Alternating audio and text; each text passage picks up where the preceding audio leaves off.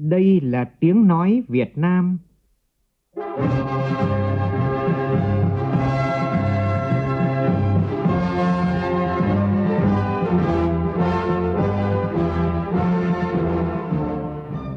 là tiếng nói Việt Nam, phát thanh từ Hà Nội, thủ đô nước Cộng hòa xã hội chủ nghĩa Việt Nam.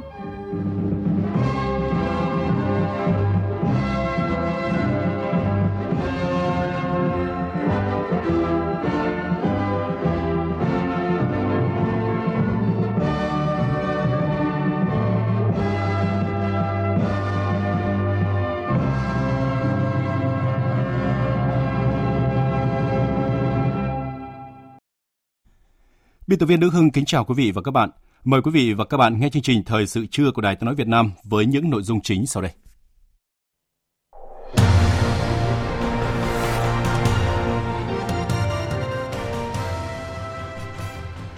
Chủ tịch Quốc hội Nguyễn Thị Kim Ngân thăm và chúc mừng Tòa Tổng giám mục Hà Nội.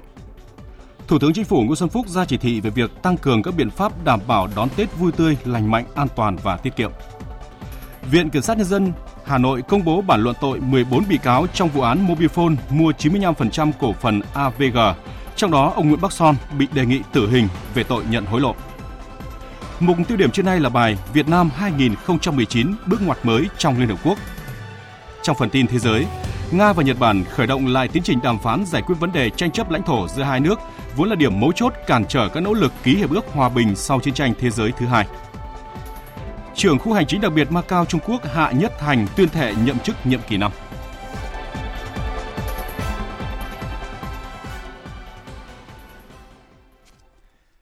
Bây giờ là nội dung chi tiết. Sáng nay, Chủ tịch Quốc hội Nguyễn Thị Kim Ngân đã đến thăm, tặng quà và chúc mừng Giáng sinh năm 2019 tại Tòa Tổng giám mục Hà Nội. Tại Tòa Tổng giám mục Hà Nội, Chủ tịch Nguyễn Thị Chủ tịch Quốc hội Nguyễn Thị Kim Ngân đã chuyển lời thăm hỏi, chúc mừng và trao lãng hoa của Tổng Bí thư, Chủ tịch nước Nguyễn Phú Trọng chúc mừng lễ Giáng sinh 2019 tới Tổng giám mục Vũ Văn Thiên. Phản ánh của phóng viên Lê Tuyết. Thay mặt lãnh đạo Đảng, Nhà nước và Ủy ban Trung ương Mặt trận Tổ quốc Việt Nam, Chủ tịch Quốc hội Nguyễn Thị Kim Ngân chúc mừng Tòa Tổng Giám mục Hà Nội, các linh mục, tu sĩ cùng bà con giáo dân thuộc giáo phận Hà Nội một mùa Giáng sinh an lành, tràn đầy hồng ân Thiên Chúa. Chủ tịch Quốc hội cho biết, quan hệ giữa Việt Nam và Vatican có những tiến triển tích cực. Việt Nam đã đồng ý chủ trương để tòa thánh cử đặc phái viên thường trú tại Việt Nam. Chủ tịch Quốc hội khẳng định, ở trong nước, các cấp chính quyền cũng đã ghi nhận những đóng góp của đồng bào công giáo trong phát triển kinh tế xã hội, xoa đói giảm nghèo, khuyến học khuyến tài, nhiều giáo sứ, giáo phận, dòng tu công giáo đã tổ chức các hoạt động thiện nguyện có ý nghĩa trong các lĩnh vực giáo dục, y tế, xây dựng tủ thuốc từ thiện và tủ thuốc bác ái, cũng như mua bảo hiểm y tế giúp cho các bệnh nhân nghèo khám và điều trị cho các bệnh nhân có hoàn cảnh khó khăn. Chủ tịch Quốc hội đánh giá cao phát biểu của Tổng giám mục với đồng bào công giáo là người công giáo sống yêu thương mọi người và góp phần xây dựng đất nước, xây dựng giáo hội. Tôi tin tưởng rằng với vai trò của mình, Tổng giám mục chỉ dẫn, động viên, khích lệ đồng bào công giáo để xây dựng giáo phận ngày một phát triển, đóng góp ngày càng nhiều vào việc phát triển kinh tế xã hội à, của Hà Nội, của đất nước và thực hiện tốt chủ trương chính sách của Đảng, Nhà nước. Nhà nước Việt Nam luôn tôn trọng và đảm bảo quyền tự do tín ngưỡng tôn giáo của người dân thông qua việc à, hiến pháp đã quy định cũng như à, quốc hội đã cụ thể hóa bằng luật tôn giáo tín ngưỡng và tổng giám mục cũng như là các uh, chức sắc các vị uh, tu sĩ cũng sẽ qua đó để uh, hướng dẫn uh, cho giáo dân thực hiện tốt những cái đường hướng của giáo hội và cũng như là thực hiện chính sách uh, pháp luật của nhà nước cho rằng đồng bào của chúng ta và đồng bào giáo dân luôn sống tốt đời đẹp đạo, hòa hợp với nhau, đoàn kết với nhau để xây dựng quê hương đất nước. Chủ tịch Quốc hội mong muốn Tổng giáo phận Hà Nội cũng như các giáo phận khác trong cả nước tiếp tục phát triển để đem lại cuộc sống an lành, không chỉ riêng cho giáo dân, cho đồng bào công giáo mà còn cho nhân dân cả nước. Qua hoạt động của giáo hội cũng như tổng giám mục sẽ góp phần củng cố khối đại đoàn kết toàn dân tộc theo đúng chủ trương chính sách của Đảng và Nhà nước chia sẻ với niềm vui chung của cả nước khi thấy Việt Nam ngày càng có vị thế quan trọng trên trường quốc tế, mối liên hệ với các quốc gia trên thế giới ngày càng cao. Tổng giám mục Duy Xe Vũ Văn Thiên cho rằng điều này sẽ càng làm cho hai chữ Việt Nam tỏa sáng, đứng vững. Mỗi khi gặp các vị lãnh đạo của nhà nước Việt Nam, thì Đức Giáo Hoàng Francis cũng nhắc đến thiện trí cũng như sự quan tâm của nhà nước đối với giáo hội công giáo và tòa thánh Vatican cũng đánh giá cao quan tâm và sự giúp đỡ và sự cởi mở của nhà nước Việt Nam đối với giáo hội công giáo đối với những hoạt động tôn giáo trong nước chung của giáo hội Việt Nam và tổng giáo phận Hà Nội. Trong một năm qua chúng tôi cũng thấy có nhiều điều khởi sắc tốt đẹp. Sáng nay tại trụ sở Bộ Quốc phòng, Đại tướng Ngô Xuân Lịch, Ủy viên Bộ Chính trị, Phó Bí thư Quân ủy Trung ương, Bộ trưởng Bộ Quốc phòng, chủ trì lễ đón Phó Thủ tướng Bộ trưởng Bộ Quốc phòng Campuchia Tia Banh thăm và làm việc tại Việt Nam và dự kỷ niệm 75 năm ngày thành lập Quân đội Nhân dân Việt Nam. Sau lễ đón, hai bên đã tiến hành hội đàm. Tại hội đàm, hai bên thống nhất thời gian tới tập trung đẩy mạnh công tác tuyên truyền, đặc biệt là tuyên truyền cho thế hệ trẻ về quan hệ hữu nghị, đoàn kết giữa nhân dân và quân đội hai nước trong tình hình mới – Bộ Quốc phòng hai nước cũng tiếp tục nâng cao hiệu quả các cơ chế hợp tác, nhất là cơ chế đối thoại chính sách quốc phòng. Hai bên thống nhất phối hợp bảo đảm an ninh an toàn trên toàn tuyến biên giới, nâng cao chất lượng đào tạo, quản lý học viên, nghiên cứu đổi mới hình thức tập huấn như kết hợp tập huấn trong nước và sang tham quan thực tế tại mỗi nước tìm kiếm quy tập hồi hương hài cốt liệt sĩ quân tình nguyện và chuyên gia Việt Nam hy sinh tại Campuchia trong các thời kỳ chiến tranh. Kết thúc hội đàm, Đại tướng Ngô Xuân Lịch và Đại tướng Tia Banh đã ký nghị định thư hợp tác giai đoạn từ năm 2020 đến năm 2024 và kế hoạch hợp tác năm 2020 giữa Bộ Quốc phòng Việt Nam với Bộ Quốc phòng Campuchia. Cũng sáng nay, Đại tướng Ngô Xuân Lịch, Ủy viên Bộ Chính trị, Phó Bí thư Quân ủy Trung ương, Bộ trưởng Bộ Quốc phòng chủ trì lễ đón Đại tướng Chasamon Chaniala và các thành viên đoàn Bộ Quốc phòng Lào. Hai bên thống nhất triển khai hiệu quả công tác xây dựng cụm bản hợp tác trong quản lý bảo vệ biên giới, giữ vững an ninh chính trị, trật tự an toàn xã hội khu vực biên giới. Hai bên đều khẳng định sẽ nỗ lực góp phần tăng cường củng cố quan hệ Việt Nam Lào nói riêng, quan hệ đoàn kết giữa ba nước Việt Nam Lào Campuchia nói chung, đẩy mạnh tuyên truyền giáo dục cho cán bộ chiến sĩ nhân dân hai nước nhận thức sâu sắc về mối quan hệ hữu nghị vĩ đại, tình đoàn kết đặc biệt, hợp tác toàn diện giữa hai đảng, hai nhà nước, nhân dân và quân đội hai nước Việt Nam Lào. Nhân dịp này, hai bên cũng đã ký nghị định thư hợp tác giai đoạn 2020-2024 và kế hoạch hợp tác năm 2020 giữa Bộ Quốc phòng Việt Nam và Bộ Quốc phòng Lào. Thưa quý vị và các bạn, hành trình quân đội chung tay vì người nghèo là một trong những chuỗi hoạt động lớn được Bộ Chỉ huy Quân sự tỉnh Lào Cai phát động nhân dịp kỷ niệm 75 năm thành lập Quân đội Nhân dân Việt Nam và 30 năm Ngày Quốc phòng toàn dân – qua sự hưởng ứng tích cực của các đơn vị lực lượng vũ trang trên địa bàn bằng những việc làm thiết thực, dấu ấn của người lính bộ đội Cụ Hồ đã được lưu giữ đậm nét trên mỗi chuyến hành trình. Phản ánh của An Kiên, cơ quan thường trú khu vực Tây Bắc. Nậm Chày, Nậm Xé, hai xã xa nhất khó nhất của huyện Văn Bàn, tỉnh Lào Cai là mục tiêu hành trình mà Trung đoàn 254, Bộ Chỉ huy Quân sự tỉnh Lào Cai vừa mới hoàn thành. Trong hai tuần hành quân dã ngoại tới cơ sở, các cán bộ chiến sĩ của trung đoàn đã đóng góp tối đa sức trẻ giúp dân mở mới hai tuyến đường, tôn tạo lại trục giao thông chính, xây mới nhà cửa cho bốn hộ nghèo nhất, dọn dẹp chỉnh trang sạch sẽ đường làng lối xóm. Thêm bàn tay người lính giúp sức, diện mạo nông thôn bỗng khang trang hẳn. Anh Lý A Hòa, thôn Tu Thượng, xã Nậm Xé, huyện Văn Bản, chia sẻ. Rất là cảm ơn các chú bộ đội đã vào thôn này để tạo điều kiện à, giúp dân ở thôn chúng tôi để ờ, mở được hai cái lối đường à, đi vào thôn bản cho các cháu đi học nó thuận tiện hơn. Mong sau những chương trình như thế này ờ, nó sẽ có thể làm nhiều hơn đối với lại những các vùng cao, vùng sâu, vùng xa như bản thôn chúng tôi. Chính thời gian cùng ăn, cùng ở, cùng làm với dân cũng là lúc lồng ghép tuyên truyền giúp người dân nhận thức sâu sắc hơn về chủ quyền biên giới hải đảo, thêm hiểu biết về tác hại của tệ nạn xã hội cũng như các hủ tục trong cộng đồng, hay biết phải làm sao để áp dụng khoa học kỹ thuật cơ bản và phát triển kinh tế. Không cần phải màu mè hình thức, chỉ đơn giản là những chuyến hành quân dã ngoại, đến nơi thấy khó là giúp, thấy việc là làm.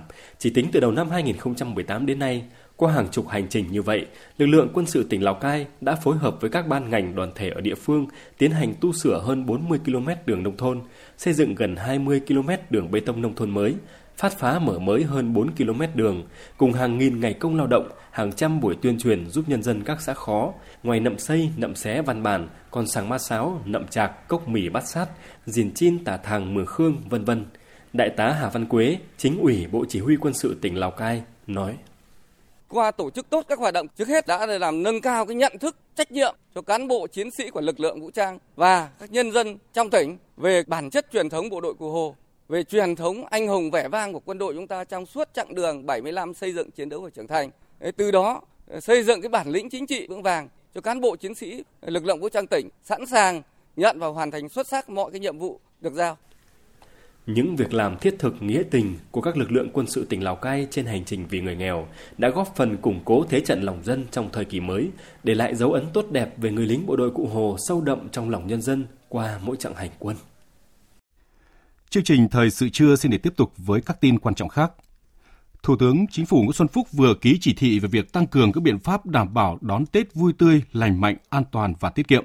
Trong đó, Thủ tướng yêu cầu các bộ trưởng, thủ trưởng cơ quan ngang bộ, thủ trưởng cơ quan thuộc chính phủ, chủ tịch Ủy ban nhân dân các tỉnh thành phố trực thuộc trung ương tập trung thực hiện một số nhiệm vụ giải pháp sau.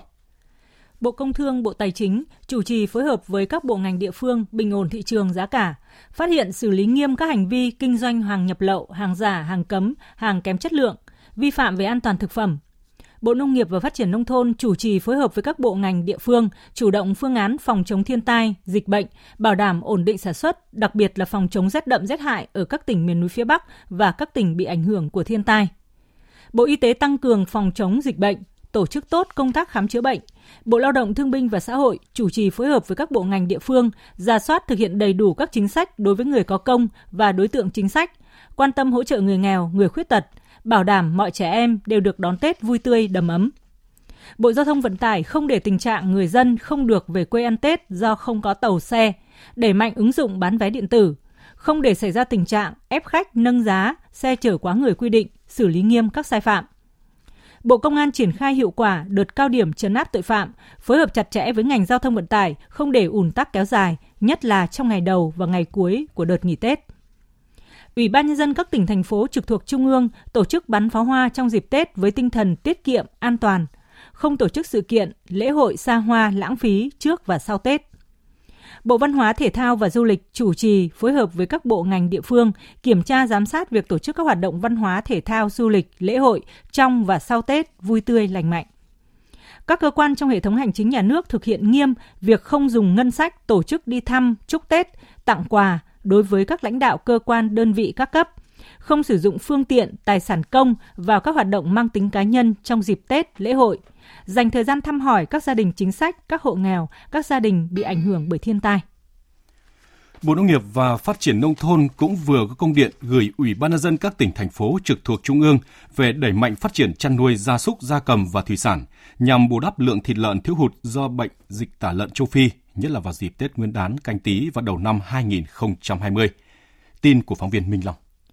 Bộ Nông nghiệp và Phát triển Nông thôn đề nghị Ủy ban Nhân dân các tỉnh, thành phố trực thuộc Trung ương khẩn trương chỉ đạo các sở ngành và chính quyền địa phương triển khai việc nuôi tái đàn lợn theo quy định hiện hành và hướng dẫn của Ban chỉ đạo quốc gia phòng chống bệnh dịch tả lợn châu Phi. Áp dụng nghiêm ngặt các biện pháp tổng cách ly, vệ sinh, sát trùng bằng hóa chất, bằng vôi, nâng cấp cơ sở vật chất, dụng cụ chăn nuôi, bảo đảm để áp dụng có hiệu quả các biện pháp an toàn sinh học. Chính quyền cơ sở và các cơ quan thú y địa phương tổ chức kiểm tra xác nhận điều kiện nuôi tái đàn, tăng cường việc hướng dẫn kiểm tra giám sát tình hình chăn nuôi và công tác phòng chống dịch bệnh. Hỗ trợ tạo điều kiện thuận lợi cho các doanh nghiệp chăn nuôi lớn, các trang trại, gia trại có điều kiện đảm bảo chăn nuôi an toàn sinh học được tái đàn và phát triển đàn lợn của địa phương. Đẩy mạnh phát triển sản xuất chăn nuôi các loại gia súc khác, gia cầm và nuôi trồng thủy sản, đảm bảo ba nguyên tắc an toàn sinh học, cân bằng cung cầu và an sinh xã hội. Ban chỉ đạo 389 của địa phương, chính quyền các cấp và các cơ quan chuyên môn tập trung tổ chức ngăn chặn, kịp thời phát hiện và xử lý nghiêm các trường hợp nhập lậu, vận chuyển, buôn bán trái phép động vật, sản phẩm động vật, đặc biệt là lợn, sản phẩm lợn ra vào Việt Nam. Trong diễn biến mới nhất có liên quan, giá thịt lợn tiếp tục tăng, chạm ngưỡng từ 180 đến 230.000 đồng một kg thịt tùy loại. Thịt lợn tăng giá phi mã thời gian qua khiến nhiều gia đình phải chật vật cân đối lại thu chi trong đời sống hàng ngày và tính toán chuyển sang sử dụng các thực phẩm khác trong các bữa ăn hàng ngày. Giải pháp nào để giải quyết tình trạng tăng giá thịt lợn? Phóng viên Nguyễn Hằng thông tin. Hiện giá thịt lợn hơi đã cán mốc 90.000 đồng một kg, đẩy giá thịt lợn thành phẩm lên cao tới 180.000 đồng, tăng tới 20.000 đồng so với tuần trước. Tại các khu chợ dân sinh, thịt ba chỉ có nơi tăng tới 200.000 đồng, sườn thăn giá 190.000 đồng một kg. Còn tại các siêu thị, giá sườn non loại 1 là 200.000 đồng một kg, nạc than 180.000 đồng một kg. Tăng giá đã khiến sức mua của mặt hàng thịt lợn giảm.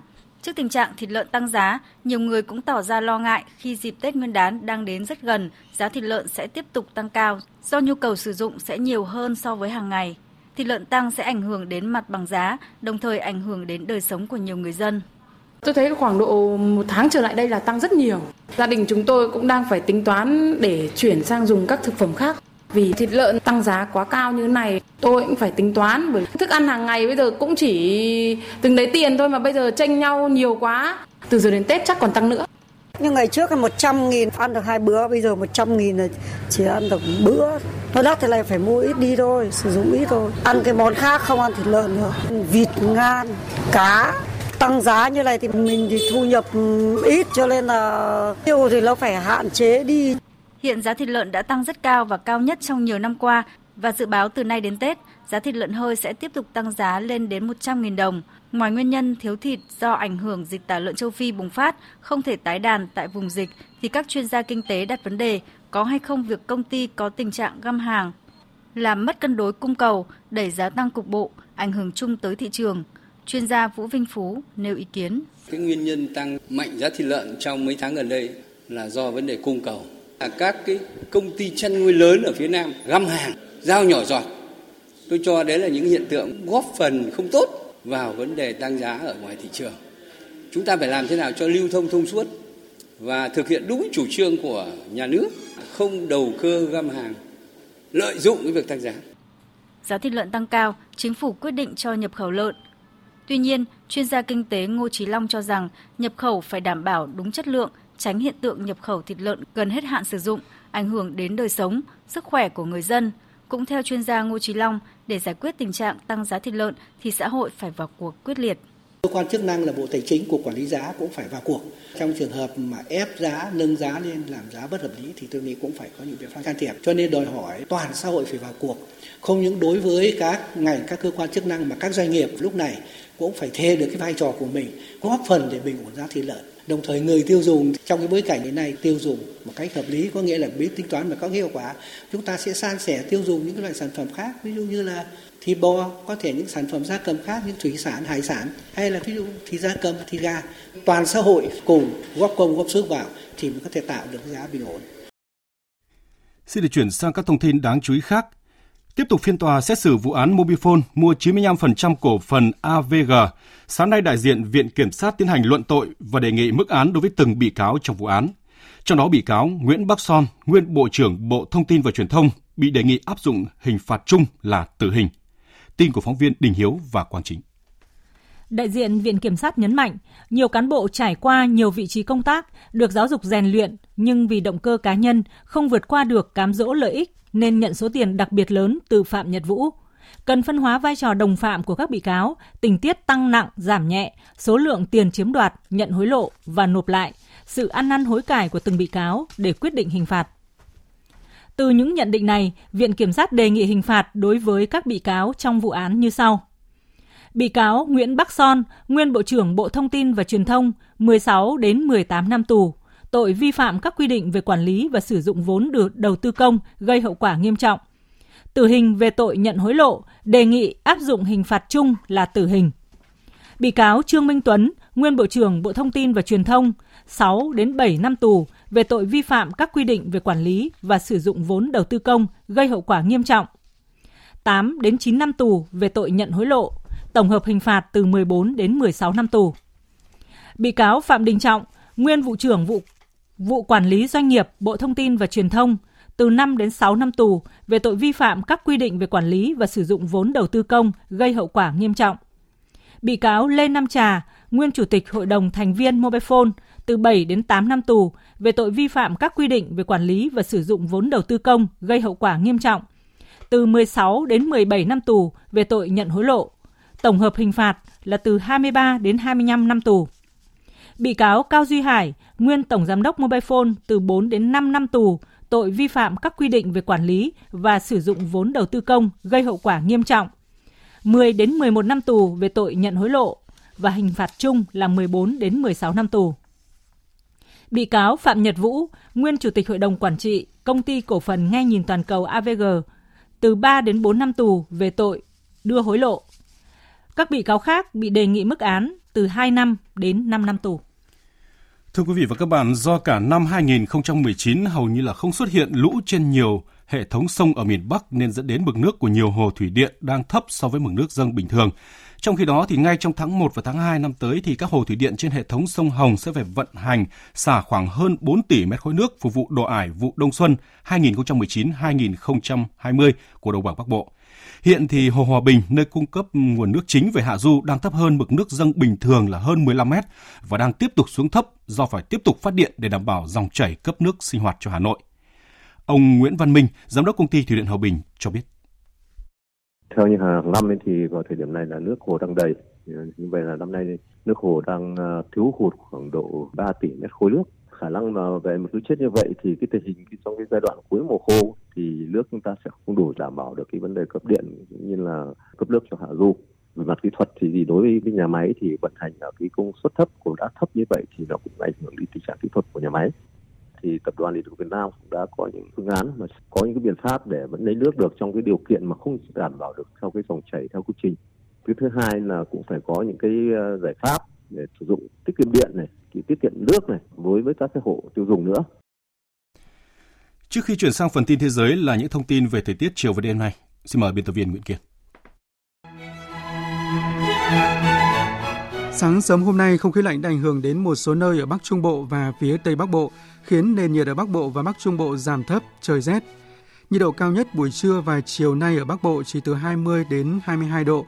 Vùng núi cao do có mưa nhỏ và gió mạnh nên nhiệt độ chỉ còn từ 14 đến 17 độ, cảm giác rét rõ hơn.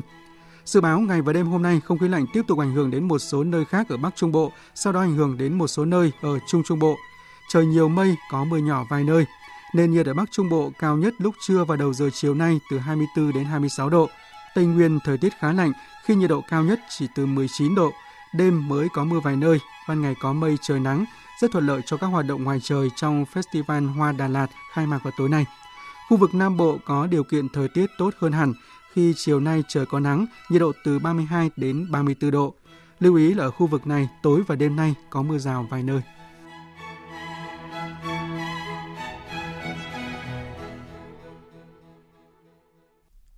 Chương trình Thời sự trưa xin được tiếp tục với phần tin thế giới. Bộ trưởng Tài chính Mỹ Steven Mnuchin hôm nay cho biết Mỹ và Trung Quốc sẽ ký thỏa thuận thương mại giai đoạn 1 vào đầu tháng tới. Tin của phóng viên Phạm Huân, thường trú tại Mỹ. Phát biểu với báo giới tại Nhà Trắng ngày 19 tháng 12, ông Mnuchin cho biết thỏa thuận thương mại giai đoạn 1 giữa Mỹ và Trung Quốc đã hoàn tất và chỉ cần một vài điều chỉnh kỹ thuật. Theo ông Mnuchin, thỏa thuận này đã được văn bản hóa và sẽ được ký vào đầu tháng 1. Ông Mnuchin cho biết, giai đoạn 1 của thỏa thuận thương mại Mỹ-Trung sẽ tập trung vào việc tăng gấp đôi giá trị xuất khẩu các mặt hàng nông sản của Mỹ sang Trung Quốc. Việc Trung Quốc tăng cường nhập khẩu các mặt hàng nông sản, chế tạo, năng lượng và dịch vụ của Mỹ sẽ giúp tăng trưởng kinh tế Mỹ tăng khoảng 0,5% trong vòng 2 năm tới. Bộ Thương mại Trung Quốc cùng ngày thông báo, hai nước đang tiếp tục liên lạc về việc ký thỏa thuận thương mại giai đoạn 1 và nội dung văn bản này sẽ được công bố sau khi được ký. Các bộ trưởng ngoại giao Nga và Nhật Bản đã khởi động lại tiến trình đàm phán bế tắc lâu nay nhằm giải quyết vấn đề tranh chấp lãnh thổ giữa hai nước, vốn là điểm mấu chốt cản trở các nỗ lực ký hiệp ước hòa bình sau chiến tranh thế giới thứ hai. Kết thúc cuộc hội đàm tại Moscow, Ngoại trưởng Nga Sergei Lavrov và người đồng cấp Nhật Bản Toshimitsu Motegi nhất trí, hai bên sẽ bắt đầu các cuộc đàm phán cấp vụ trưởng vào giữa tháng 1 tới nhằm xúc tiến các dự án kinh tế chung trên quần đảo tranh chấp hiện do Nga kiểm soát. Phát biểu tại cuộc họp báo chung sau hội đàm, ông Lavrov cho biết, cuộc thảo luận với người đồng cấp Nhật Bản rất xây dựng và hết sức quan trọng. Trong khi đó, ông Motegi cho biết đã có cuộc trao đổi thực chất với người đồng cấp Nga. Hai bên sẽ tiếp tục thảo luận, xác định những vấn đề cần giải quyết để có thể đạt được giải pháp có thể chấp nhận được. Tuy nhiên, việc lực lượng tuần tra biên giới Nga tạm giữ 5 tàu đánh cá Nhật Bản cùng các thành viên trên tàu gần quần đảo tranh chấp vài ngày trước đó đã phủ bóng đen lên cuộc gặp giữa hai bộ trưởng – Ông Motegi kêu gọi phía Nga thả các tàu cá cùng các thành viên trên góc độ nhân đạo. Về phần mình, Ngoại trưởng Nga Lavrov hối thúc phía Nhật Bản tuân thủ một thỏa thuận hai nước đã ký năm 1988 về đánh bắt cá xung quanh quần đảo tranh chấp. Ngoài ra, ông Lavrov thông báo lực lượng hai nước sẽ tham gia diễn tập chung chống cướp biển ở ngoài khơi Somali tại Vịnh Aden vào cuối năm nay. Tại Australia, không khí lễ hội Giáng sinh năm nay không được rộn ràng khi cháy rừng nghiêm trọng diễn ra trong thời gian dài, khiến cho cuộc sống của nhiều người bị ảnh hưởng và mọi sự quan tâm được đổ dồn vào đây. Thêm vào đó, nền kinh tế không mấy khả quan cũng khiến cho người dân hạn chế chi tiêu. Phóng viên Việt Nga thường trú tại Australia thông tin.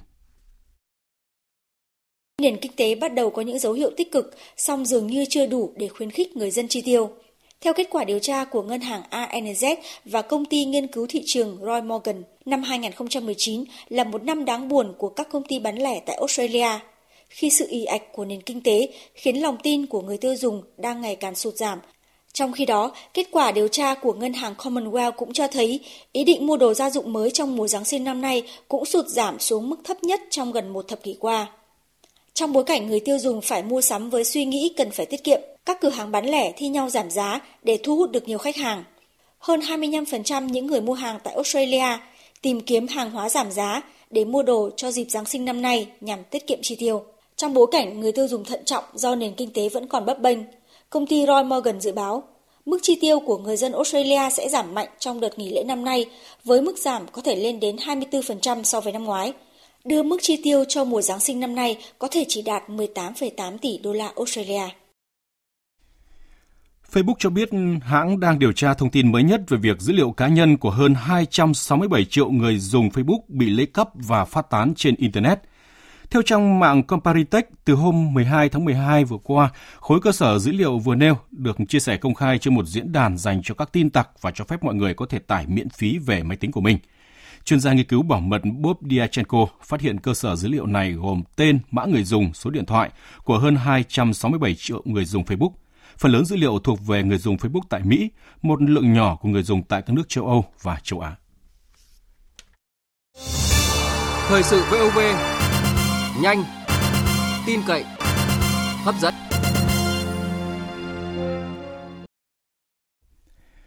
Thưa quý vị và các bạn, năm 2019 này đánh dấu một bước ngoặt lớn trong sự tham gia của Việt Nam vào các hoạt động chung của Liên Hợp Quốc. Việt Nam đã trúng cử vị trí Ủy viên không thường trực Hội đồng Bảo an Liên Hợp Quốc nhiệm kỳ 2020-2021 với số phiếu cao kỷ lục. Không chỉ góp những tiếng nói chủ động và tích cực vào các diễn đàn của Liên Hợp Quốc, Việt Nam đã tham gia mạnh mẽ hơn và thúc đẩy hòa bình quốc tế, độc lập, chủ quyền và tiến bộ xã hội, đảm bảo quyền con người. Đó là những lĩnh vực mà Liên Hợp Quốc luôn đề cao. Phóng viên Thu Hiền có bài đề cập nội dung này. Mời quý vị và các bạn cùng nghe. Việt Nam 192 phiếu. 192 trên tổng số 193 phiếu. Một con số cao trúng cử kỷ lục trong lịch sử bầu các thành viên của Liên Hợp Quốc. Ngày 7 tháng 6 năm 2019 đã đánh dấu sự trở lại đầy thuyết phục của Việt Nam tại Hội đồng Bảo an Liên Hợp Quốc – Kết quả này phản ánh sự tín nhiệm của cộng đồng quốc tế dành cho Việt Nam và ngược lại cũng là thành quả xứng đáng của Việt Nam sau quá trình dài vận động và đóng góp vào hòa bình, an ninh thế giới, những nhiệm vụ cốt lõi của Hội đồng Bảo an. Tổng thống Estonia Kersti Kalules cho rằng Tôi rất vui mừng khi thấy Việt Nam đã được bầu vào vị trí ủy viên không thường trực của Hội đồng Bảo an Liên Hợp Quốc với số phiếu rất cao. Điều đó cũng đồng nghĩa với trách nhiệm, một trách nhiệm rất lớn của Việt Nam ở vị trí này trong nhiệm kỳ tới. Chúng tôi chờ đợi sự đóng góp của Việt Nam trong tương lai gần, trong các vấn đề mà thế giới đang quan tâm. Cùng chung quan điểm với bà Kesti, bà Kathleen Winsen, đại diện thường trú UNDP tại Việt Nam bày tỏ tin tưởng. Việt Nam có thể đóng góp trên ba khía cạnh khi đảm nhận vị trí này. Thứ nhất là ổn định hòa bình thế giới. Ví dụ cụ thể là Việt Nam đã tham gia bệnh viện giã chiến cấp 2 đến Nam Sudan trong năm 2018. Và tôi biết là Việt Nam đang muốn tăng cường tham gia vào các nỗ lực gìn giữ hòa bình khác, ví dụ như các vấn đề về bom mìn. Khía cạnh thứ hai là biến đổi khí hậu. Các bạn cũng là thành viên sáng lập của nhóm V20, 20 nước chịu ảnh hưởng từ biến đổi khí hậu. Và cuối cùng, Việt Nam sẽ là cầu nối giữa Hội đồng Bảo an Liên Hợp Quốc và ASEAN. Để có sự tin tưởng này thì Việt Nam đã có những đóng góp không mệt mỏi trong quá trình hơn 40 năm tham gia vào Liên Hợp Quốc. Việt Nam đã đảm nhận vị trí Ủy viên không thường trực Hội đồng Bảo an nhiệm kỳ 2008-2009 với những dấu ấn đáng kể. Ngay cả khi kết thúc nhiệm kỳ thì Việt Nam cũng tiếp tục cống hiến không ngừng nghỉ với vai trò như thành viên Hội đồng Nhân quyền nhiệm kỳ 2014-2016, Hội đồng Kinh tế và Xã hội Liên Hợp Quốc 2015-2019 và Hội đồng chấp hành UNESCO 2017-2021. Dấu ấn rõ nét gần đây nhất của Việt Nam trong công tác thúc đẩy giải pháp hòa bình là việc tổ chức thành công Hội nghị Thượng đỉnh Mỹ-Triều tại Hà Nội – một sự kiện cầu nối để Tổng thống Mỹ Donald Trump và Chủ tịch Triều Tiên Kim Jong-un đối thoại và tiến gần hơn tới các vấn đề xung quanh tình hình hạt nhân của Triều Tiên. Theo tiến sĩ Lê Đình Tĩnh, thuộc Học viện Ngoại giao, Việt Nam xứng đáng nhận được sự tín nhiệm của cộng đồng quốc tế.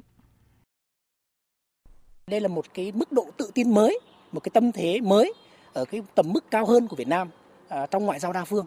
À, và tôi nghĩ cái sự tự tin đó nó có ít nhất ba cơ sở như thế này. Cơ sở thứ nhất đó chính là những cái nền tảng thành công về ngoại giao của Việt Nam, trong đó có ngoại giao đa phương trong thời gian vừa qua. Cái cơ sở thứ hai đó chính là cái sự kinh nghiệm, những cái kinh nghiệm rất cụ thể của Việt Nam tại Liên Hợp Quốc và đặc biệt là trong Hội đồng Bảo an. Và cái cơ sở thứ ba đây là cái sự ủng hộ của các nước ở trong khu vực và các quốc gia ở ngoài khu vực. Năm 2019, Việt Nam cũng tiếp tục tham gia vào lực lượng gìn giữ hòa bình của Liên Hợp Quốc khi đưa Bệnh viện giã chiến cấp 2 số 2 sang Nam Sudan, một trong những địa bàn nóng nhất trên thế giới hiện nay. Đây là đợt triển khai lực lượng tham gia phái bộ gìn giữ hòa bình của Liên Hợp Quốc lớn nhất mà Việt Nam tham gia từ năm 2013. Trong năm 2020 thì gần 300 binh sĩ công binh của Việt Nam cũng đã sẵn sàng lên đường nhận nhiệm vụ quốc tế của Liên Hợp Quốc. Đây là một trong những cam kết lớn của Việt Nam đối với các vấn đề gìn giữ hòa bình thế giới. Thượng tướng Nguyễn Chí Vịnh, Thứ trưởng Bộ Quốc phòng Việt Nam khẳng định. Có hai căn cứ để xác định lĩnh vực chúng ta tham gia. Trước hết đấy là nhu cầu của cộng đồng quốc tế hay nói cụ thể là nhu cầu của Liên Hợp Quốc. Và thứ hai là khả năng của chúng ta. Chúng tôi đã nói với Liên Hợp Quốc rằng chúng tôi chỉ cử lực lượng đi khi nào mà Việt Nam chắc chắn rằng cái lực lượng của Việt Nam sẽ hoàn thành xuất sắc các cái nhiệm vụ của Liên Hợp Quốc. Liên Hợp Quốc tiếp tục trở thành diễn đàn để Việt Nam triển khai các yêu cầu của chính sách đối ngoại phục vụ cho quá trình hội nhập và phát triển. Việt Nam sẽ chọn con đường tiếp tục tham gia sâu hơn, rộng hơn vào các cơ chế hợp tác của Liên Hợp Quốc. Khởi đầu cho chặng đường mới 2020, với việc đảm nhận vị trí Chủ tịch Hội đồng Bảo an, Việt Nam sẽ có cơ hội đóng góp lớn hơn vào hoạt động của cơ chế lớn nhất hành tinh này. Đề cập đến những nhiệm vụ quan trọng của Việt Nam trong hoạt động của Liên Hợp Quốc, đặc biệt là tại Hội đồng Bảo an vào năm 2020, Phó Thủ tướng Bộ trưởng Bộ Ngoại giao Phạm Bình Minh nhấn mạnh. Ưu tiên của chúng ta đó là làm sao tăng cường hơn nữa cái vai trò của chủ nghĩa đa phương, tôn trọng luật pháp quốc tế với cái vai trò kinh nghiệm của chúng ta thì chúng ta mong muốn đóng góp vào giải quyết những vấn đề như là giải quyết ờ, sau xung đột, vấn đề à, phụ nữ, trẻ em trong xung đột, xử lý ờ, bom mìn sau xung đột. Đó là những vấn đề mà đó là những cái ưu tiên của chúng ta. Khi tham gia Hội đồng Bảo an Liên Hợp Quốc thì một cái mục đích của chúng ta là xây dựng cái môi trường hòa bình ổn định trên thế giới và khu vực. Trên cương vị của mình, Việt Nam cam kết sẽ theo đuổi những giá trị, mục tiêu và nguyên tắc trong hiến trương Liên Hợp Quốc, đồng thời mở rộng hơn nữa sự hợp tác và sẵn sàng làm việc với tất cả các quốc gia thành viên để giải quyết tất cả những thách thức mang tính truyền thống và phi truyền thống đối với toàn cầu. Quý vị và các bạn đang nghe chương trình Thời sự trưa của Đài Tiếng Nói Việt Nam. Tiếp theo là các nội dung khác đáng chú ý.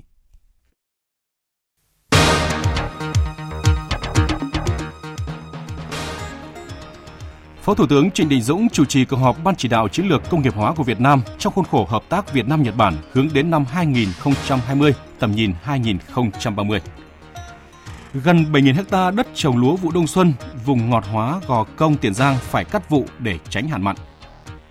Mỹ phát hiện nhiều lỗi trong công nghệ nhận diện khuôn mặt.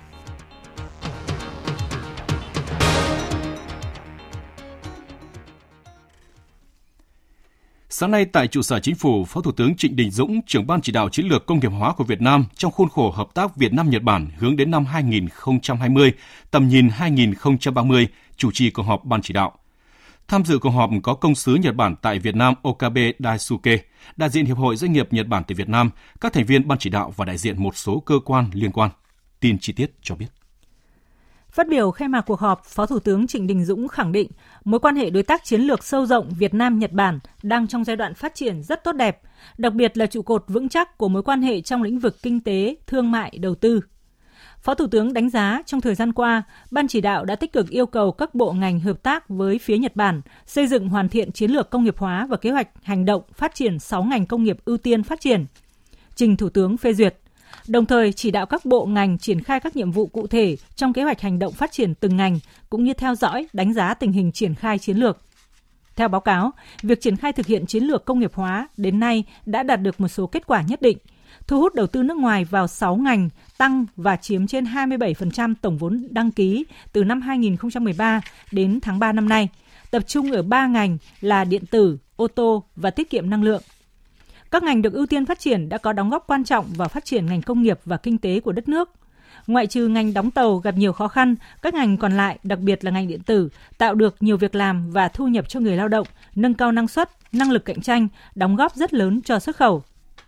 Sự phát triển của các ngành trong chiến lược đã thúc đẩy công nghiệp hỗ trợ phát triển, một số doanh nghiệp trong nước đã tham gia vào chuỗi cung ứng của các tập đoàn lớn, ngành điện tử, ngành sản xuất ô tô, sản phẩm đạt các tiêu chuẩn chất lượng quốc tế. Sáng nay tại tượng đài Vua Quang Trung thuộc di tích núi Bân, phường An Tây, thành phố Huế, tỉnh Thừa Thiên Huế, Ủy ban nhân dân tỉnh Thừa Thiên Huế long trọng tổ chức lễ dân hương kỷ niệm 231 năm Nguyễn Huệ lên ngôi hoàng đế 25 tháng 11 năm Mậu Thân 1788 và xuất binh đại phá quân Thanh. Tại lễ dân hương đã diễn ra các hoạt cảnh tái hiện lại sự kiện cách đây 231 năm, ngày 25 tháng 11 năm Mậu Thân 1788. Bắc Bình Vương Nguyễn Huệ đã chọn núi Bân là nơi xây đàn tế cáo trời đất và làm lễ đăng quang lên ngôi hoàng đế, đặt niên hiệu Quang Trung. Ngay sau đó, vua Quang Trung phát động cuộc hành quân thần tốc ra Bắc, đại phá quân Thanh và giải phóng kinh thành Thăng Long. Thiên tài quân sự của vua Quang Trung được lịch sử ghi nhận và ngợi ca. Suốt hơn 10 năm sau khi đại phá quân Thanh, Phú Xuân là kinh đô của nước Đại Việt thời Tây Sơn và là trung tâm chính trị, nơi hội tụ nhân vật, nơi hội tụ nhân tài, vật lực và tinh hoa của đất nước. Những năm qua, tỉnh Thừa Thiên Huế cũng như thành phố Huế luôn đặc biệt quan tâm đẩy mạnh công tác bảo tồn phát huy các giá trị di sản văn hóa quý báu của phong trào Tây Sơn. Đồng thời, tỉnh hướng đến xây dựng, giới thiệu Trung tâm Di tích Núi Bân, được công nhận là di tích lịch sử văn hóa cấp quốc gia năm 1988, trở thành địa chỉ giáo dục, du lịch, văn hóa hấp dẫn trên bản đồ du lịch Việt Nam nói chung và cố đô Huế nói riêng. Tuần lễ Bến Tre với chủ đề sản phẩm đặc sản Bến Tre tiềm năng và phát triển bền vững đang diễn ra tại Cung văn hóa lao động thành phố Hồ Chí Minh. Sự kiện kéo dài đến hết ngày 22 tháng 12 này nhằm quảng bá các sản phẩm ô cóp, chương trình mỗi xã một sản phẩm. Qua đó tạo điều kiện cho các doanh nghiệp, tổ chức cá nhân tìm kiếm cơ hội hợp tác đầu tư xúc tiến thương mại. Qua chương trình mỗi xã một sản phẩm, Bến Tre đã đánh giá xếp hạng 45 sản phẩm của 15 chủ thể đạt từ 3 sao trở lên, trong đó có 31 sản phẩm đạt 4 sao. Dự kiến đến cuối năm nay sẽ có trên 60 sản phẩm được cấp chứng nhận. Ông Châu Văn Bình, Giám đốc Sở Công Thương tỉnh Bến Tre mong muốn thông qua tuần lễ này có thể giới thiệu cho người dân thành phố Hồ Chí Minh biết thêm các loại đặc sản của tỉnh Bến Tre, đặc biệt là các sản phẩm từ dừa. Bến Tre có rất nhiều cái sản vật mà người bà con thành phố Hồ Chí Minh đã à, tin tưởng tiêu dùng thời gian qua. Nhưng chúng tôi muốn là bà con à, tiêu dùng những cái sản phẩm mang bản chất của Bến Tre. Ví dụ như là dừa sim xanh, à, bưởi da xanh của Bến Tre À, tuy nhiên hiện nay là những cái sản phẩm này tiêu thụ thành phố Hồ Chí Minh chưa chắc là bà con đã sử sử dụng đúng sản phẩm của Bến Tre. Thì chúng tôi qua cái sự kiện này chúng tôi muốn có cơ hội tiếp cận được thị trường rộng lớn của thành phố Hồ Chí Minh và các tỉnh. Phương tiện giao thông và các công trình xây dựng là hai thủ phạm chính gây tình trạng ô nhiễm không khí nghiêm trọng tại Hà Nội và thành phố Hồ Chí Minh thời gian qua. Đây là khẳng định của Bộ trưởng Bộ Tài nguyên và Môi trường Trần Hồng Hà tại cuộc họp chiều qua, trong đó đề ra 4 giải pháp. Bộ trưởng Bộ Tài nguyên Môi trường Trần Hồng Hà nêu 4 giải pháp cấp bách. Cụ thể, chính quyền Hà Nội và thành phố Hồ Chí Minh cần tập trung mọi nguồn lực để duy trì phát triển hệ thống quan trắc về chất lượng không khí, phải đảm bảo đủ số lượng điểm quan trắc để các thông tin chính xác về chất lượng không khí cung cấp hai lần mỗi ngày cho người dân. Thứ hai, vào những ngày ô nhiễm không khí, Ủy ban nhân dân các thành phố cần có kế hoạch phun nước rửa đường, điều tiết các luồng giao thông ở khu vực đông dân cư có mức độ ô nhiễm nghiêm trọng. Cảnh sát cần phân luồng để xe cá nhân không đi qua khu vực mật độ giao thông quá lớn. Thứ ba, Bộ Tài nguyên và Môi trường sẽ phối hợp với Bộ Xây dựng đưa ra quy định về bảo vệ môi trường với các công trình xây dựng, sẽ có hướng dẫn cụ thể vật liệu để đâu, chất thải xử lý thế nào, che chắn công trình ra sao. Giải pháp thứ tư liên quan đến thói quen sinh hoạt của người dân, không đốt rơm dạ sau thu hoạch, vận động người dân dùng bếp than tổ ong chuyển sang sử dụng loại bếp khác, nhất là những ngày ô nhiễm. Đến năm 2021, Hà Nội cần xóa bỏ bếp than. Về lâu dài, Bộ Tài nguyên và Môi trường sẽ tiếp tục hoàn thiện chính sách pháp luật liên quan, xem xét tái cấu trúc một số ngành sử dụng nguyên liệu hóa thạch gây ô nhiễm không khí. Minh chứng của việc không khí Hà Nội ô nhiễm đã khiến trẻ nhỏ nhập viện tăng cao, tin của phóng viên Huyền Trang. Khoa Nhi, Bệnh viện Thanh Nhàn đang điều trị cho khoảng 70 bệnh nhân, trong đó có tới 2 phần 3 số trẻ đang mắc bệnh liên quan tới đường hô hấp. Còn tại khoa nhi, bệnh viện Đống Đa, trung bình một ngày có tới từ 10 đến 15 ca nhập viện điều trị, trong đó các bệnh về đường hô hấp chiếm tới 80%.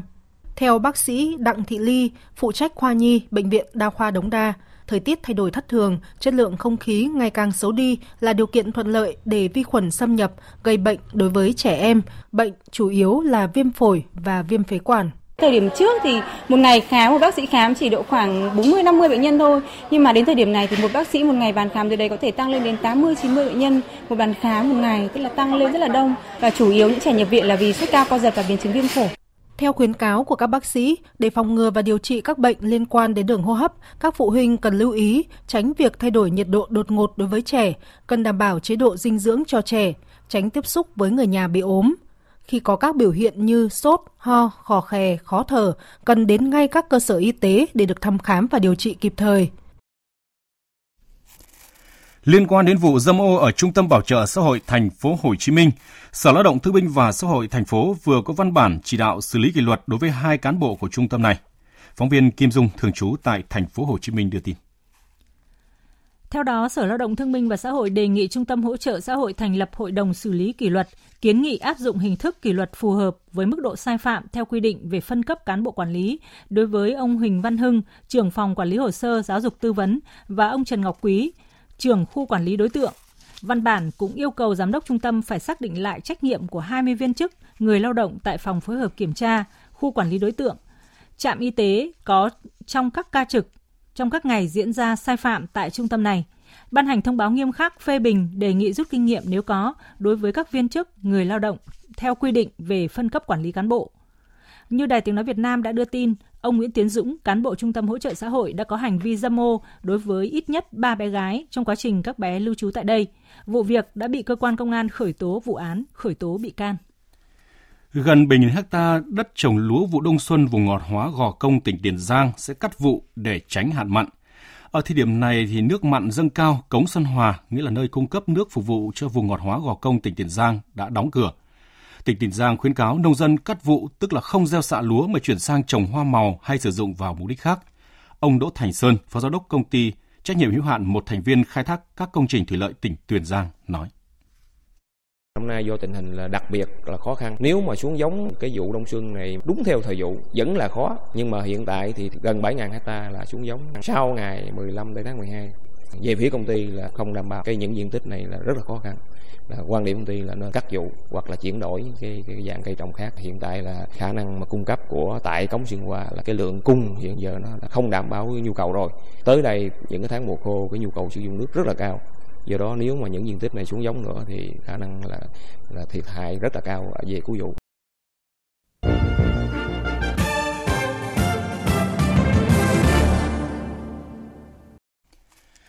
Xin được tiếp tục cập nhật những thông tin thế giới đáng chú ý.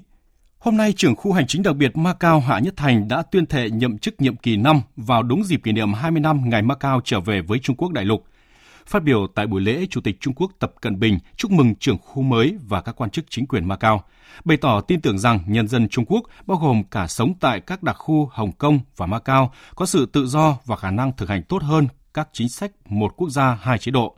Ông khẳng định Trung Quốc không cho phép bất cứ lực lượng bên ngoài nào can thiệp vào các vấn đề Hồng Kông và Macau. Hôm nay, Hạ viện Mỹ đã thông qua dự luật thực hiện thỏa thuận thương mại Mỹ-Mexico-Canada, được biết đến như phiên bản sửa đổi của Hiệp định Thương mại Tự do Bắc Mỹ. Phóng viên Phạm Huân, thường trú Đài tiếng nói Việt Nam tại Mỹ đưa tin. Với 385 phiếu thuận và 41 phiếu chống, Hạ viện Mỹ đã thông qua dự luật thực hiện thỏa thuận thương mại Mỹ-Mexico-Canada và văn bản này sẽ được chuyển lên Thượng viện xem xét. Động thái này được cho là một trong những đột phá lưỡng đảng quan trọng trong bối cảnh Quốc hội Mỹ đang có nhiều chia rẽ sâu sắc. Đây cũng là một thắng lợi chính trị đối với Tổng thống Trump, người từng tuyên bố phá vỡ Hiệp định Thương mại Tự do Bắc Mỹ năm 2016 nhằm đàm phán lại có lợi cho Mỹ. Theo văn bản sửa đổi, thỏa thuận thương mại Mỹ-Mexico-Canada sẽ bao gồm các điều khoản thúc đẩy sản xuất ô tô của Mỹ, tăng quyền tiếp cận thị trường Canada cho nông dân Mỹ và nâng mức lương tối thiểu của Mexico. Thỏa thuận này cũng cho phép người dân Canada được mua thêm nhiều hàng hóa miễn thuế của Mỹ qua mạng, đồng thời thiết lập các quy định liên quan tới thương mại số.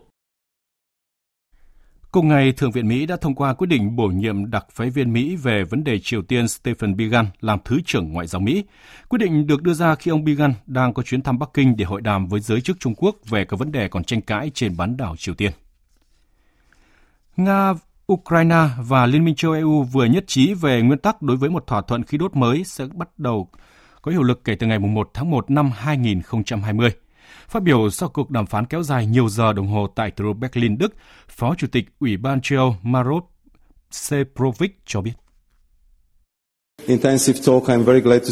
Sau các cuộc đàm phán mang tính tích cực, tôi rất vui mừng thông báo rằng chúng tôi đã đạt được sự đồng thuận về nguyên tắc đối với tất cả các yếu tố cơ bản của thỏa thuận đưa khí đốt tới châu Âu. Tôi tin rằng đây là thông tin rất tích cực đối với châu Âu, đối với Nga và Ukraine. Theo kết quả này, thì khí đốt của Nga vẫn sẽ tiếp tục được vận chuyển qua Ukraine và tới Đức. Hiện chi tiết của bản hợp đồng này vẫn chưa được công bố, Tuy nhiên, trong những ngày tiếp theo, các bên sẽ thảo luận những bước cuối cùng trước khi ký hợp đồng. Thỏa thuận này đã phần nào giúp cởi nút thắt về nguồn cung khí đốt ở một số nước châu Âu trong bối cảnh hợp đồng hiện tại sắp hết hạn vào cuối năm. Chính phủ Nhật Bản hôm nay đã thông qua dự thảo ngân sách tài khóa 2020 với hơn 100.000 tỷ yên, tương đương với khoảng 939 tỷ đô la Mỹ, lớn nhất từ trước đến nay, tăng 1,2% so với dự thảo tài khóa 2019, đánh dấu 8 năm tăng liên tiếp và 2 năm liền vượt qua mức hơn 100.000 tỷ yên. Sau hơn một tháng rưỡi khủng hoảng, tối qua, Tổng thống Liban Michel Aoun đã chỉ định cựu Bộ trưởng Giáo dục Hassan Diab làm Thủ tướng mới. Phóng viên Ngọc Thạch từ Ai Cập đưa tin. Phát biểu ngay sau khi được chỉ định, Thủ tướng Hassan Diab cam kết sẽ thành lập chính phủ càng sớm càng tốt, làm việc theo hiến pháp, nỗ lực đáp ứng nguyện vọng của người dân – đưa đất nước thoát khỏi cuộc khủng hoảng hiện nay. Ông Diab nhấn mạnh rằng sự ổn định chính trị và kinh tế ở Liban là điều cần thiết để khôi phục niềm tin, tạo sự ổn định. Thủ tướng Hassan Diab cũng kêu gọi tất cả người dân tham gia vào hoạt động khôi phục đất nước. Trước đó, ông Hassan Diab đã giành được sự ủng hộ của các lực lượng chính trị sau các cuộc tham vấn quốc hội. Mặc dù vậy, ông Hassan Diab vẫn gặp phải sự phản đối của phong trào tương lai của cựu thủ tướng Saad al-Hariri. Nhiệm vụ thành lập chính phủ mới của ông Hassan Diab – được dự báo sẽ đầy thách thức do những bất đồng giáo phái và chính trị ở nước này. Hệ thống nhận diện khuôn mặt có nguy cơ đưa ra những kết quả hoàn toàn không chính xác, đặc biệt là đối với những người da màu. Đây là kết quả của một nghiên cứu của Viện Tiêu chuẩn và Kỹ thuật Quốc gia Mỹ công bố hôm qua. Ngoài ra, các nhà nghiên cứu cũng phát hiện ra hai thuật toán sai xác định sai giới tính của phụ nữ da màu gần 35% thời gian. Một số nhà hoạt động và nghiên cứu cho rằng hệ thống tiên tiến này có nguy cơ nhận diện nhầm dẫn đến bắt giam người vô tội và cơ sở dữ liệu của hệ thống có thể bị truy cập trái phép hoặc bị sử dụng vào mục đích phi pháp. Quý vị và các bạn đang nghe chương trình Thời sự trưa của Đài Tiếng nói Việt Nam. Tiếp theo chương trình là trang tin đầu tư tài chính và bản tin thể thao. Trang tin đầu tư tài chính. Thưa quý vị và các bạn, sáng nay giá vàng trong nước bật tăng theo đà tăng của giá vàng thế giới. Cụ thể, cuối giờ sáng nay, tại thành phố Hồ Chí Minh, công ty vàng bạc đá quý Sài Gòn niêm yết giá vàng SJC mua vào ở mức 41 triệu 400 000 đồng một lượng và bán ra là 41 triệu 630 000 đồng một lượng. Tại Hà Nội, công ty trách nhiệm hạn vàng bạc đá quý Bảo Tín Minh Châu niêm yết giá vàng rồng Thăng Long mua vào là 41 triệu 470 000 đồng một lượng và bán ra là 41 triệu 920 000 đồng một lượng. Sáng nay, Ngân hàng Nhà nước công bố tỷ giá trung tâm của đồng Việt Nam với đô la Mỹ ở mức 23.160 đồng đổi 1 đô la Mỹ, giảm 3 đồng so với phiên giao dịch hôm qua. Tại các ngân hàng thương mại trong nước sáng nay, niêm yết tỷ giá ngoại tệ đối với đô la Mỹ phổ biến ở mức mua vào là 23.080 đồng 1 đô la Mỹ và bán ra là 23.238 đồng 1 đô la Mỹ. Theo báo cáo từ Tổng cục Hải quan, tính đến ngày 17 tháng 12 năm 2019, tổng số thu thuế của toàn ngành đã đạt 335.600 tỷ đồng. Trong bối cảnh Việt Nam hội nhập ngày càng sâu rộng, việc ký kết và thực hiện các hiệp định thương mại tự do đã tạo điều kiện thuận lợi cho hoạt động thương mại, tác động tích cực đến hoạt động xuất nhập khẩu trong nước. Đến cuối quý 2 năm nay, dư nợ tín dụng đối với các dự án xanh là 310.600 tỷ đồng. Mặc dù số dư nợ đã tăng gần 30% so với cuối năm ngoái, tuy nhiên, theo các chuyên gia, con số này vẫn còn khá khiêm tốn. Đầu tư tài chính biến cơ hội thành hiện thực. Đầu tư tài chính biến cơ hội thành hiện thực. Chuyển sang thông tin về thị trường chứng khoán, thưa quý vị và các bạn, mặc dù dòng tiền vẫn tham gia hạn chế nhưng với sắc xanh chiếm chủ đạo trong nhóm Blue Chip đã giúp thị trường tiếp tục tiến bước. Tuy nhiên, lực cầu chưa đủ mạnh và phần lớn Blue Chip khởi sắc nhưng với biên độ tăng khá hẹp khiến thị trường thiếu sức bật. Chốt phiên giao dịch sáng nay, VN Index tăng 2,96 điểm, đạt 955,22 điểm. HNX Index giảm 0,11 điểm, đạt 101,89 điểm. Và để cung cấp thêm thông tin về diễn biến thị trường chứng khoán, phóng viên Đài Tiếng Nói Việt Nam có cuộc trao đổi với chuyên gia chứng khoán Lê Ngọc Nam, Phó trưởng phòng phân tích tư vấn đầu tư, công ty chứng khoán Tân Việt. Thưa ông, ông có đánh giá như thế nào về diễn biến giao dịch trên thị trường chứng khoán trong phiên giao dịch sáng nay ạ? Phiên giao dịch sáng nay thị trường đang có cái giao dịch tích cực một chút, nhân index đang tăng được khoảng 3 điểm. Hiện tại thì ờ, thanh khoản thị trường cũng ờ, đang giao dịch ở mức trung bình của tuần xung quanh khoảng 3.000 tỷ khớp lệnh trên sàn Hồ Chí minh một số các cổ phiếu à, đang à, giúp cho chỉ số tăng điểm như là Vinhome, TCB hay VRE các cái à, cổ phiếu tăng điểm đang có cái ưu thế nhất định. Một số các cái nhóm ngành đang có biến động tốt trong phiên ngày hôm nay như là công nghệ thông tin hay là một số các cổ phiếu thuộc lĩnh vực bán buôn. Ờ, tuy vậy thì các cái cổ phiếu này cũng chưa tạo được xu hướng rõ ràng Ờ, nói chung vn index ờ, xung quanh ngưỡng 950 điểm hiện tại thì đang là cái ngưỡng hỗ trợ của thị trường từ vậy để có được một cái sức bật mạnh mẽ thì có lẽ là chưa có và có thể là thị trường cũng sẽ tiếp tục dao động xung quanh 950 cho đến 970 điểm trong ờ, vài viên phiên sắp tới. Vâng thưa ông, hiện nay có nhiều cổ phiếu đầu cơ vốn hóa nhỏ lại đang giao dịch rất tích cực ạ. Thậm chí một số cổ phiếu lại bứt phá mạnh trong những phiên giao dịch gần đây. Vậy ông có phân tích kỹ hơn về diễn biến này của thị trường ạ? Tôi nghĩ rằng là trong cái giai đoạn thị trường à, khá là trầm lắng hiện tại thì một số các cái cổ phiếu đầu cơ đang có cái mức à, tăng à, phải nói là rất là mạnh. Có những mã cổ phiếu tăng gấp 2, gấp 3 lần so với một hai tuần trước đó. Và cái việc này nó cũng đã diễn ra trên thị trường trong khá là nhiều lần. Khi mà dòng tiền yếu thì thông thường các cái mã đầu cơ họ có những cái biến động tích cực hơn. Tuy nhiên nó không đại diện chung cho dòng tiền lớn của thị trường và đâu đó cũng có cái hướng chủ yếu là đầu cơ và tôi nghĩ rằng là cái sự biến động mạnh tốt giai đoạn vừa rồi cũng có thể khó xuất hiện trong quãng thời gian dài sắp tới. Vậy với những diễn biến giao dịch như hiện nay thì ông có khuyến nghị gì với các nhà đầu tư ạ? Tôi thấy rằng chúng ta cũng biết rõ là trong cái giai đoạn vừa rồi thị trường đang có những cái diễn biến tương đối là là khó khăn.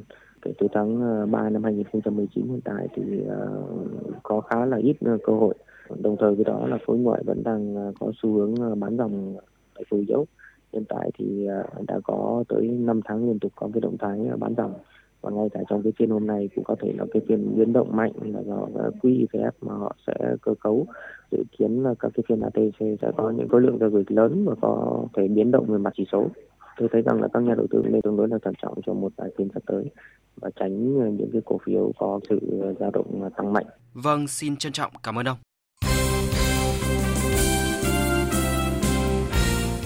Quý vị và các bạn, đội tuyển Việt Nam chính thức khép lại năm bóng đá 2019 ở vị trí số 1 khu vực Đông Nam Á. Theo bảng xếp hạng FIFA tháng 12 năm 2019 vừa được công bố, đội tuyển Việt Nam vẫn có trong tay 1.285 điểm và giữ nguyên hạng 94 thế giới, hạng 14 châu Á.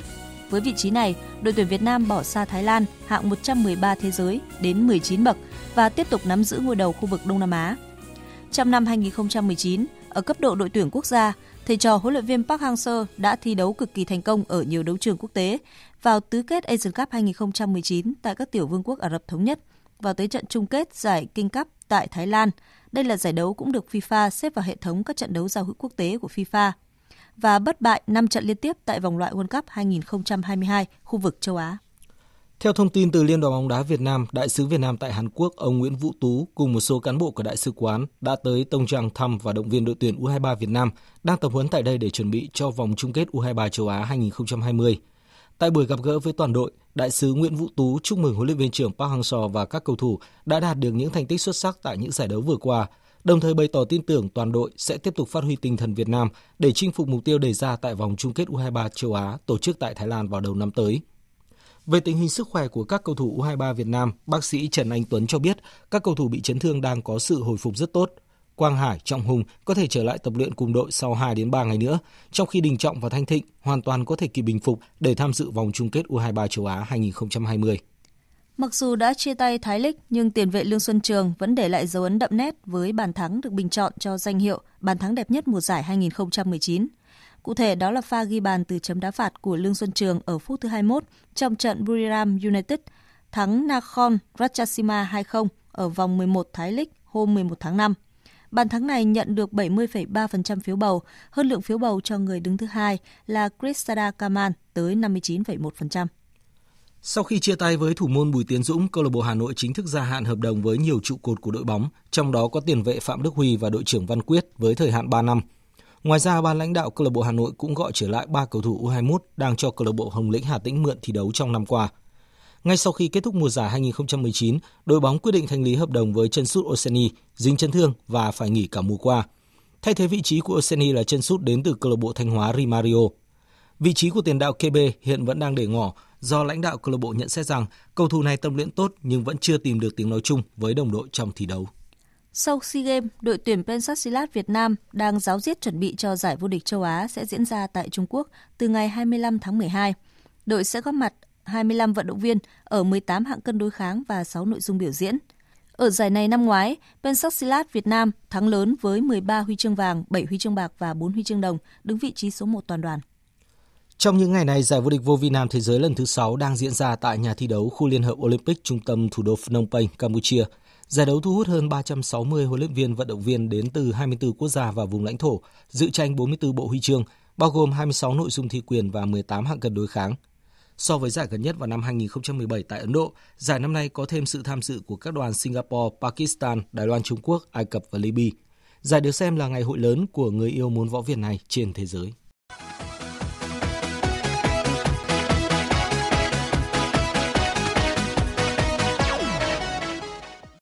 Chuyển sang phần tin thể thao quốc tế, tiền đạo 24 tuổi người Nhật Bản Takumi Minamino sẽ chính thức trở thành tân binh đầu tiên của Liverpool khi cánh cửa chuyển nhượng mùa đông mở ra. Minamino đã thực hiện xong cuộc kiểm tra y tế tại Anfield trước khi đặt bút ký vào bản hợp đồng có thời hạn 4 năm rưỡi. Giá trị hợp đồng được cho là 7,25 triệu bảng, trong khi theo đánh giá trên thị trường chuyển nhượng, cầu thủ này được cho là có giá chuyển nhượng không dưới 20 triệu bảng. Tại Liverpool, Minamino được mang áo số 18. Huấn luyện viên Ole Gunnar Solskjaer không giấu kế hoạch sẽ tiếp xúc đàm phán và chiêu mộ tiền đạo Erling Haaland trong kỳ chuyển nhượng mùa đông tới đây. Phát biểu với báo chí hôm qua, huấn luyện viên người Na Uy thừa nhận tiền đạo 19 tuổi này là mục tiêu chuyển nhượng của Manchester United. Mùa giải này, Haaland gây ấn tượng khi thi đấu thăng hoa ở Champions League. Anh lập nhiều kỷ lục ở đấu trường này.